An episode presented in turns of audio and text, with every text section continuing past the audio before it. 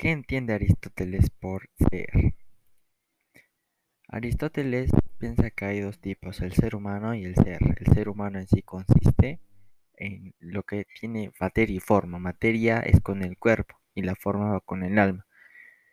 Él entiende que el, alma no es exclusiva del ser humano, sino atributo de la naturaleza. De la naturaleza. Y existe lo que es el ser, es todo aquello que nace y muere, eso nomás. Luego, ¿Cuál es la diferencia entre la sustancia y accidente? En la sustancia es todo aquello que existe en sí y no en otro. En otras palabras, es ser auténtico, mientras que accidente es todo aquello que existe en la sustancia. En otras palabras, accidente es lo que se encuentra en un ser y puede afirmarse con verdad. El accidente se produce y existe, pero no tiene la causa en sí mismo, y solo existe en virtud de otra cosa. Sin embargo, la sustancia es la forma privilegiada del ser.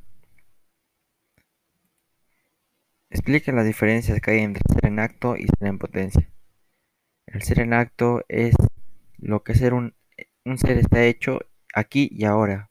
Por ejemplo, un oso. Y un ser en potencia es lo que podría llegar a ser algo que todavía no es pero que puede llegar a ser, por ejemplo, un sesno en potencia. Muchas gracias.